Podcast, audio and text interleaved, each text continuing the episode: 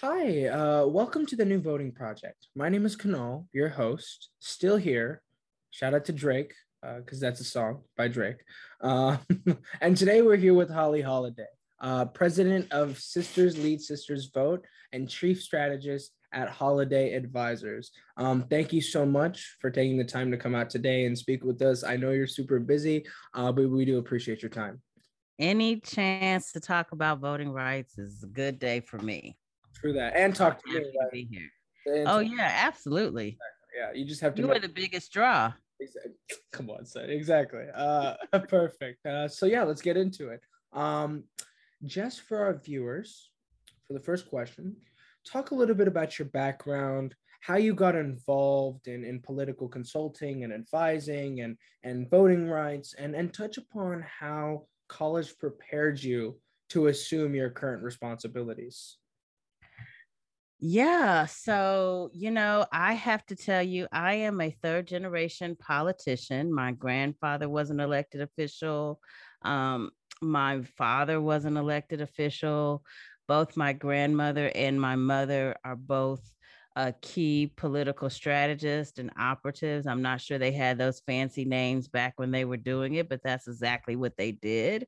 Mm-hmm. And so I definitely am a culmination of that background. We've always had a passion um, for justice in general and a keen understanding at how empowering voting rights are. Um, you know, especially with um, my education and hearing the personal experiences of my father and grandfather and and my actually grandparents i don't want to be too um, i don't want to leave out the the important work of the women um, but um, you know hearing their stories growing up and really like seeing it and hearing their friends talk about what they had to do to vote and how important it was um, i happen to be from missouri and um, just to give you, since you mentioned history, you know, the evolution of voting rights, um, working at a place, uh, being from Kansas City that sits on the space um, and was greatly impacted by the Missouri Compromise, which made Missouri a slave state and Kansas a free state.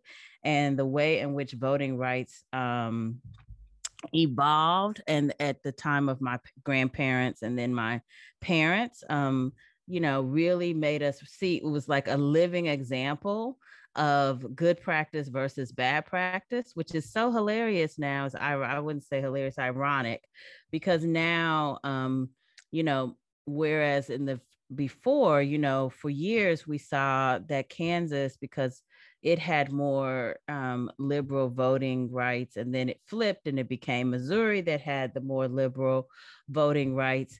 Um, and now it's like they're trying to out conservative each other, although um, Kansas is starting to demonstrate a little bit more progressive activity, um, which um, is kind of how they started out when they came into the union. And so um, I just think that background just helped me to be an eyewitness to history, if you will. And so I recognize that where communities you know, may have social economic disadvantages, voting is something that should be available to all and it creates a level playing field around um, how all of our communities interface with our government and so it is it's not just um, important it's essential um, to all communities to have an equal access to the ballot.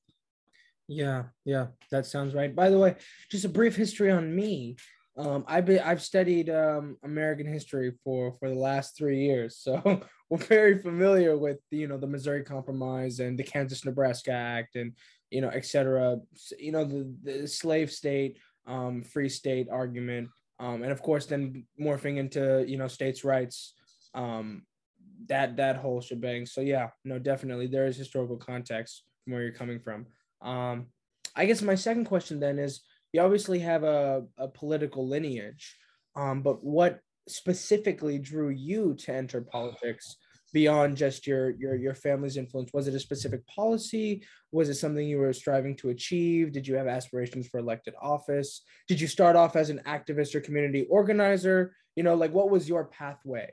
Yeah, I started off in politics because I saw, I, I think my passion was really around elected politics mm-hmm. um, because locally I saw the impact and the influence that having good people in the right position made on the community. Mm-hmm. Um, you know, I I early on um, worked for a lot of candidates and I would see the impact of their leadership in our community. I remember, you know, working for a school board candidate because uh, she was going to empower students' voices. And when we were able to get her elected, you know, one of the first things she did was institute um, a student um, advisory committee to the school board. Um, and so, again, I saw that direct impact. Like this person got in office, um, this person said that they were going to do X, then they did X. And by doing so, I was directly impacted and affected. And so I think having those local experiences early gave me a real appreciation for how important elected leadership can be, not in the abstract, but on my life about stuff that I cared about.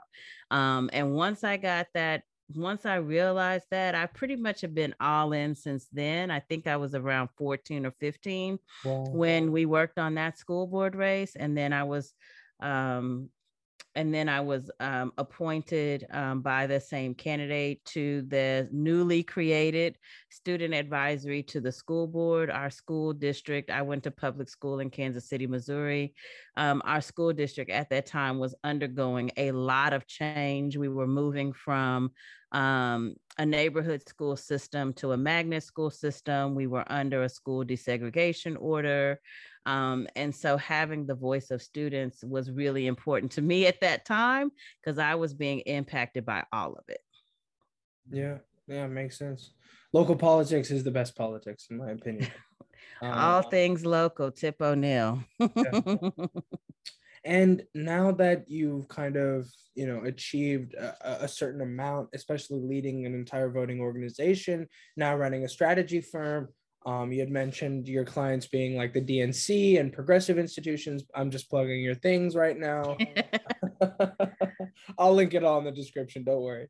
Um, what are some of the core values you are now advocating for? The policy objectives you're trying to accomplish, um, especially at, at, at Sisters Lead Sisters Vote? Yeah, I think, you know, starting out um, you know when you start out small like i did um, i wasn't as aware of how the impact of both racism and sexism played in our in our politics. And the more work that i did and especially the bigger that that work got the more i saw that coming that influence coming in and i just think it's uh limiting to the type of leadership that we want and need and deserve in this country. And so um now my work is really focused around creating um equitable equity within our politics and really being intentional about having those diverse voices and providing organizations with um, the tools and skill sets that they need to be inclusive. And there's no place that we need to see that more applied than as it relates to voting rights. Um, we already know, and I think people, uh, you know, when you look at polling on voting rights, you know, everyone agrees that everyone should vote. Um, but where we don't agree is that we don't really understand that every community does not come to the vote in the same way. And so, in order to create equity, we've got to have um, we've got to have strategies that open that access up. Um, and so, even something as simple as you know passing a law that says that you're no longer going to be able to allow drop boxes or where you're limiting the number of uh, polling places within a different space, or you're only putting polling places in one area but not another area, and that the area that's being re- that doesn't have the polling place happens to have transportation issues. So again, you know, we're we just have to re- realize in America that while we are all equal under the law, we do not yet have equity under the law, which means that we do not approach it from the same place. And it's important to allow equal opportunity, which means you have to be able to be willing to um, create accommodations for folks, you know, so that they can uh, so they can do what other folks may be able to do without accommodation. Yeah, no, that's well said. I like that. Um, although we're equal under the law, we don't have equity under the law. That that does make a lot of sense. Um, and we thank you for your service, especially during in voting rights. And we're going to get into that. Yes, uh, a little later. But I, I do want to talk about 2020. Um, the 2020 election was, uh, you know, this gigantic, you know, like eh, historic. You know, it was very significant, the 2020 election. It was during a pandemic that only happens once in a century, apparently.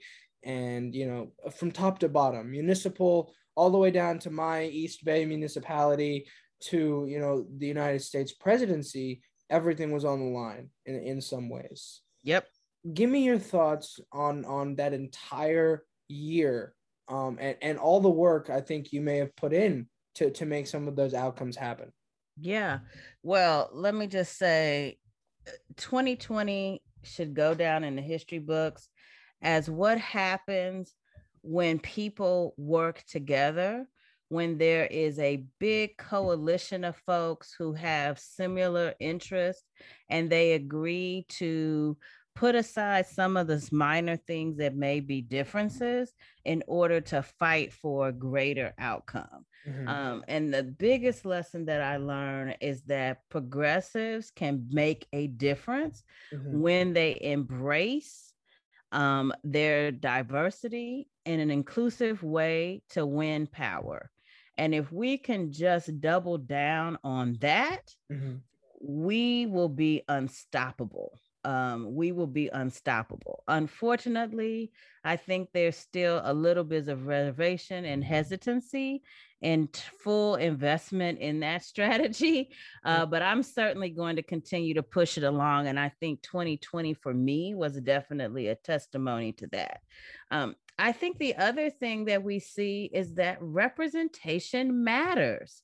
Um, people, I think what you saw in 2020 was people coming together because they felt like they had no choice um, because of the radical division that was inspired through the Trump administration. Mm-hmm. Um, folks felt like that was just untenable to continue to live in that space. Um, and we saw an unprecedented number of Americans vote. We had over 160 uh, million people vote in an election. It is the highest turnout of any election in American history. Mm-hmm. And I think, um, although we were doing it in a pandemic, I think what we can attribute to that is that it was also the election where we provided the greatest accommodation to voters. Mm-hmm. Um, we saw every, um, pretty much every voting um, every voting reform um, that I've been fighting for for well over 20 years was mm-hmm. implemented in some broad spectrum way in the 2020 election, albeit for a temporary solution to the pandemic. Um, but I think that what we saw is that these are actually changes and reforms that should be permanent because they work. Yeah, no, not. I mean, yeah, 160 million right? And it was pretty divided. You know, both parties really benefited from from a widespread vote. You know, it, it was pretty equal at one point. It was a couple more million for for for our current president. Um, but yeah, no. And the more I think about 2020, um, sending everybody an absentee ballot, having a, a, lar- a, a large amount of poll workers and people involved in the civic process, um, getting getting the word out about voting, um, the amount of campaigns that were running digital and in some, I guess, uh, special environments, you know, physical campaigns. 2020 was was was crazy. Um, so yeah. yeah. but I, I, I, you know, a lot of you will hear analysts of the election point to several things, right? They'll point to um, they'll point to the the division, political division between the two candidates, but be it Republican or Democrat. Um, they'll point to the unprecedented amount of money that was spent. Um, you know, well, almost two trillion dollars. So, I mean, you know, they'll point to these things. These are certainly valuable and important. Um, but I think with all of that, especially given the pandemic, it would have been academic if we didn't have mail in ballots, if we didn't have drop off ballot locations, if we didn't have um, a concerted effort to increase the number of poll workers that we have at each locations, if we didn't have the support of groups on the ground who were helping to provide um, support to people who had to stand in long lines or transportation to the polls because um, their polling location was um, not reachable through public transit. Um, so, I mean, there's a lot of other things um, that folks aren't giving enough air to, in my opinion, that really made it possible for the money to make sense and for the conflict to make sense. Um, you know, if if if we'd had the conflict and the money, but not the access to the ballot, we would have been looking at a different election. Right. And how important is that right to vote? How important is voting in your opinion? Oh my gosh. is there anything more important? Um listen i think you know on if i'm thinking about the hierarchy of needs of course you know food water security is important but i think you're like right after that voting for sure. Okay. um and i have to say you know i have to say that because voting is a gateway to representation and it is that representation and those laws uh, from ballot initiative perspective that actually impact the way in which we're able to live our lives. Um, in some ways, you know, vote not in some ways. I mean, if you think about it, you know, how you vote dictates whether or not you have clean water. It dictates whether or not you have clean air. It dictates whether or not you have quality schools and accessibility to quality schools. It dictates um, pretty much anything that you need to survive in this country. I can connect it back to voting. So, voting is definitely going to be in my top five things that I care about and think about every day. I may be just a small bit biased, but I think that should be, I think everybody should be there. Makes sense. Makes sense. Um, I often say voting is a is a starting point. You know, it, it should be the first step towards towards a, a more fulfilling democracy, right? And government um institution. Yeah. But you brought up the story of being involved in your local school board. Um, and I just want to ask, way back then, when when you were so, you know, engaged in the political process at such a young age, do you think you should have had the right to vote at, you know, 15, 16, 17, dictating your local school policies? Listen, know?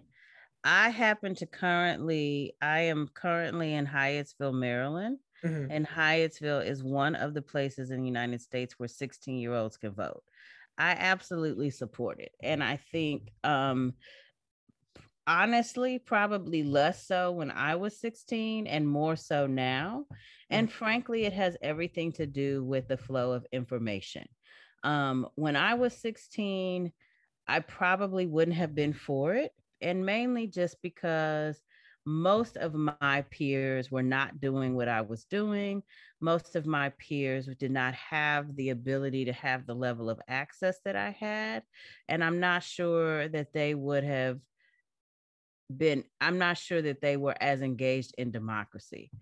That is not true today. And I think that it will never be true again. Um, we all are infiltrated um, and have a more, you have more um, 16 year olds who are having to make more mature decisions, um, who are having to be supports for their family, who are working and paying taxes.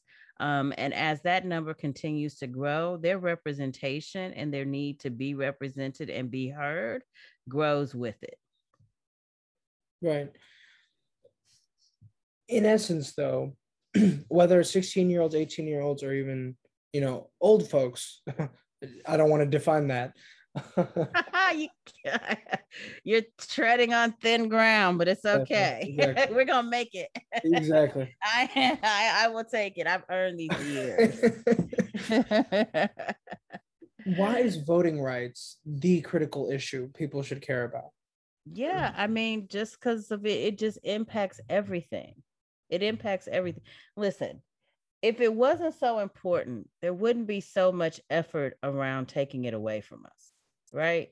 There wouldn't be, I mean, honestly, what, what you know, the amount of money and the amount of energy and the amount of effort that is being done to roll back, which was what was clearly a success in 2020, is incredible. You know, we saw almost 400 bills across the country and state legislators, all directed towards not letting people vote the way they already voted in 2020. You wouldn't see that if it didn't make a difference, if it didn't mean something. I mean, that in and of itself should tell you how important it is. Um, you know, we can already see the changes. I mean, talking about COVID, I mean, the fact that we have a government now that is trying to provide us with more consistent information so that we can feel safe when we travel from one state to the next, knowing that we have a baseline of support um, the rapidness in which the vaccines have been um, distributed and made available. By the way, all of this at low, lim, no to low cost to individuals. Um, and now we're starting to see the next wave of response happening. I mean, I don't know about you, but it's times like that that I really get that. I mean, life or death situations. I unfortunately have had several friends pass due to COVID, so I take it really seriously. Mm-hmm. And I and I wonder, you know, if we'd had the kind of leadership that we have now, would they have died? And when you ask yourself that question, then voting becomes an imperative. Yeah. Yeah, no, definitely. And uh, sorry for your losses. Yeah, that, that must be tough. Um, now let's talk about Georgia right? Let's talk about Georgia. Georgia, Texas. You mentioned the 400 bills, voting rights restrictions, you know, impediments to, you know, absentee ballots and polling locations and um, ID preferences in certain states. You need to show like four different IDs or something. Um, and right. poll workers can't give out water bottles. I mean, this is this is some some geriatric, you know, draconian ruling. No uh, doubt why is this happening and and what what are what are you doing or or what are you what should we do about it? You know explain to me what, mm-hmm. what's the next step? Uh, well let's go with the why. Listen why it's happening is because you voted and you're voting and your vote mattered. And because your vote mattered um, people now want to limit and go back to a space where you don't think your vote is important. Um, so that's why we're here. Um, if you think your vote matters and you too recognize the value, importance, and influence that it had in 2020, that's why you should care and be in this fight with me. What does the fight look like? Well, you know, sadly, we just don't have the bandwidth to fight each and every um, horrific thing that's being proposed in the state legislators. Um, fortunately, most state legislators don't meet year round. And so for this year, 2021, we've managed to escape a lot of bad things that could have happened. Mm-hmm. However, they will be reintroduced in 2022, which is around the corner. Um, and we still no more have the bandwidth to fight them last year than we did this year. Right. Um, many of them were are going to evaluate um, states like Georgia and Texas that are trying to pass these laws and see how they impact their rules. Let's deal with Georgia first. So Georgia has passed these laws, and already because we have several municipal elections happening in Georgia, mm-hmm. most notably the one in Atlanta, we're going to actually see in real time how these laws impact that election. Um, and that and we'll have to be really prepared to be able to analyze the impact that these laws had on that election. Um, they're already predicting um, a much lower turnout than usual. Obvi- you know, it would be expected that the turnout would be lower than 2020 but will it then also be lower than what we saw in the last mayor's election? Mm-hmm. Um, so those so Mayor Mayor Bottoms is up for reelection. Mayor Bottoms uh, is not running for reelection. She is up for reelection. Her seat is up. Okay. Um, she has made the decision um, to take a job in corporate America. So her it's an open seat. Um, uh, last count, we had about 16 people running for mayor. I think that number will actually go up a little bit more. Yeah, yeah. Atlanta's um, and, a big city. Atlanta, that's that's expected, but really only three to five viable contenders. That's probably right, but it's going to be the same here they've got some real viable they they probably are going to end up with three or four viable contenders so that's still a pretty big field. Yeah. and um, again an opportunity for us to see how these draconian laws really impact elections and the and the level of suppression that they are likely to have.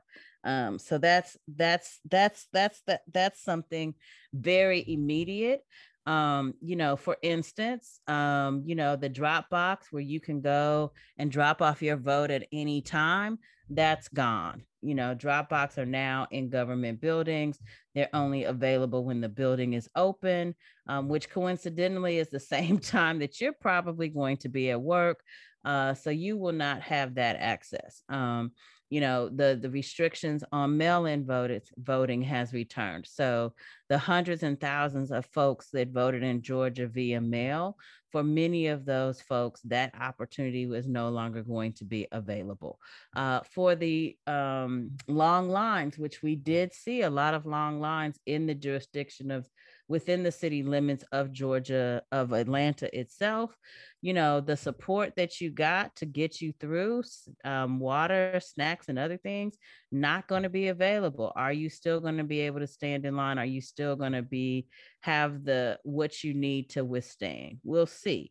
Um, so all of these things are coming to play in real life, and we'll be able to kind of take a look at them. Um, Texas, um, you know continues to be a space where we have to protect their their legislator is still their legislative their legislative body is still in session and so they're still working on and voting these things in as we speak.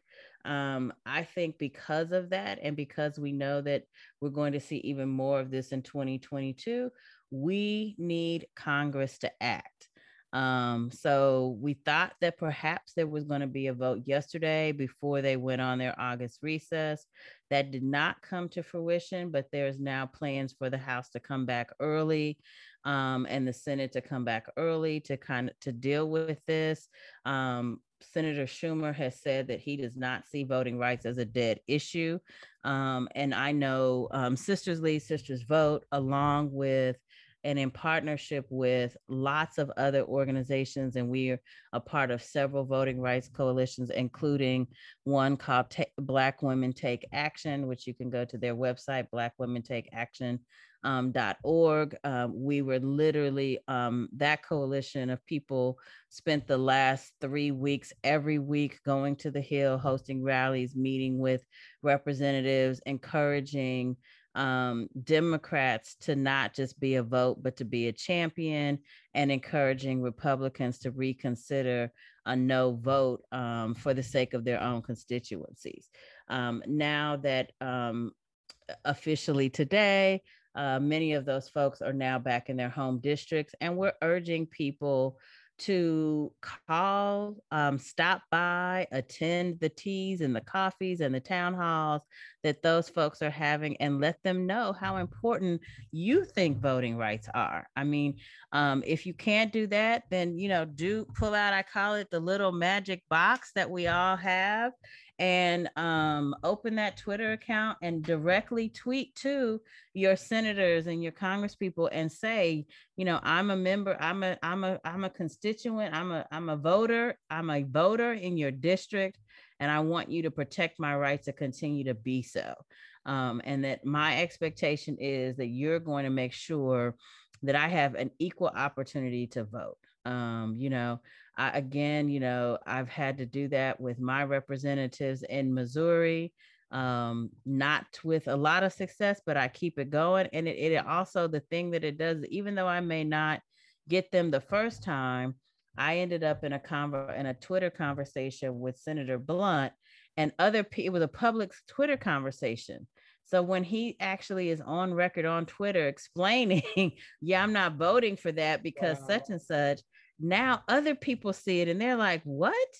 I didn't know that he was not in favor of allowing that. That's ridiculous. And so, you know, even Republicans um, um, see the insanity of it and recognize they may not always agree with the outcomes. We may not agree on the issues, but we agree that we should all have a right to vote. Um, and that's not a Republican or Democratic issue, even though the Republicans are seeking to make it so and seeking to make it look as if voting is more than just an opportunity for each individual to express their opinion. Yeah, yeah. The next time I'm in a Twitter conversation with my senator, I'm going to call you. Although I'm I'm sure both of mine are going to vote for for voting rights. You are fortunate to be in the great state of California. I wouldn't call it so great. There's, uh, that's, well, from the standpoint of voting rights, how about that? We'll limit it to one thing at a time. Yeah, one thing at a time. There's there's still a lot of issues. We still have to work on this recall election, though. But other than yeah, that, yeah. Well, well, that's a different episode. You know, that's another episode. Okay, we'll stay on task. Exactly. Uh, but just in closing, um, what is your advice to the next generation, Gen Z? I'm included um, yeah. 16, 17, the incoming 18 year olds um, who want to get involved, looking for the avenue, um, or just need to understand, you know, the importance of voting. What would you recommend, you know, in, in your in your decades of experience? Yeah, you know, listen, I think that um the younger generation they inspire and inform and educate me on a regular basis. Right. Um and so I actually myself included. Yeah, absolutely. I mean, the fact that you, I, I was getting ready to say, the fact that you have, you know, that you have this show, that you use this medium to educate, you know, the world with your point of view. Um, the fact that, um, you know, we saw so many young people take to the streets because they don't have the right to vote. So they have to use, they, their use of other um, social um, uh, social pressure to get people to pay attention to their point of view. Keep doing that. um, you know, so many of the things that are already happening are exactly what we need. Um, you may not be able to vote, but the fact that you went out in social protest alerted those of us who could vote at how important it is. You know, sometimes, you know, as older people, we got a lot of different things that we're trying to manage, including sometimes some of the younger people. Um, but your willingness to sacrifice, um, to put yourselves out there made a difference. Social media, let your voices be heard on social media weigh in on these topics don't just sit back and let it be um, us older folks who have an opinion um, the way you learn is you get your hands dirty, you get in there and you wrap around something. And don't try to take on stuff that you don't understand all the time. Just get in there and start from where you are. For me, it started with school board because I had a direct, because I was a student, um, because those things I saw a direct impact on. And there are things that like that that happen in your life. And I encourage you to whatever you care about, take it to the next level um, ultimately that's my advice. Whatever you care about take it to the next level and understand that whatever it is there is a relationship to voting. Um, whether that's being creative whether that's politics whether that's science all of it comes back to creating a world in where you can do all of those things and voting is a part of that. Yeah makes sense I don't know why we don't so do much. This has yeah. been so much fun. Exactly. Yeah. I'm um, like total. I could go on forever, but we don't have forever. Um, but I just want to. I honestly just appreciate you so much. Um, I think these conversations are so important it's it's vital for us to have intergenerational conversations it's vital for us to to have conversations where people who may not ordinarily live in each other's orbit get together and can talk and figure out, you know, what are some of the things that we can do that are in our span of control and sphere of influence. And, you know, you're doing that in so many ways with your show and I can't wait to see who you have on next um, and who you can get to next. And yeah. I'm going to definitely try to figure out some of my friends and associates that I can encourage to be a part of your conversation. Well, well, thank you for that. Uh, we do appreciate any any insight input. And I was about to say, um, the perspective you bring, I think, as a political operative, one who's been active for for many years, working on these issues concurrently, I think is very valuable to have everybody's input. See, this show is meant it's, it's meant to be versatile. I want everybody's input. No no input is lesser than another because everybody has a different platform they're using. Right? Yeah. Actors, activists, artists, political operatives, academics, professors, researchers. I want everybody there is because voting, like you say, is so central to every issue we deal with. Yeah. Right? So it doesn't matter who you are. It, it's going to affect you. yeah. Um, but yes, no, how can viewers stay updated on your platform? You want to plug your socials and absolutely. They can find us on every platform at at Sisters Lead or at Sisters Lead. Um, at Sisters Vote. Um, our website is sisterslead, Um, and uh, yeah, definitely check us out. Uh, we are super active on social media. Um, we do a lot around voting rights. And so you'll see lots of things um, that you can use and repurpose to send to your audiences. And we definitely encourage that. Um, we are especially looking for if you are a Black woman who ran for office in 2020, we're looking for you. We want to capture your experiences. So please go to our website, Sisters Lead, Sisters Vote, uh, .org to find out more about how you can share um, your uh, campaign experiences. Our goal is to capture those experiences and document them and use those lessons learned to ensure that um, we are dealing with the racism and sexism that infiltrate our system so that folks, other folks who want to run for 2022 and 2024 um, have the uh, benefit of those lessons and expertise. So that's my plug for now, but definitely um, don't forget tweet at your tweet Instagram, Facebook, mm. Snapchat, TikTok, do all the things to um, tag your senator and let them know that you care about voting rights. Exactly. Um, and yeah, no, thank you so much. You're always welcome back on the show. Thank um, you. Any other issue? I know you mentioned the recall um, election here in the state of California. Any anytime you want to come back. All right. Thank you. Have Perfect. a great day. Thank you so much. You too. Take care.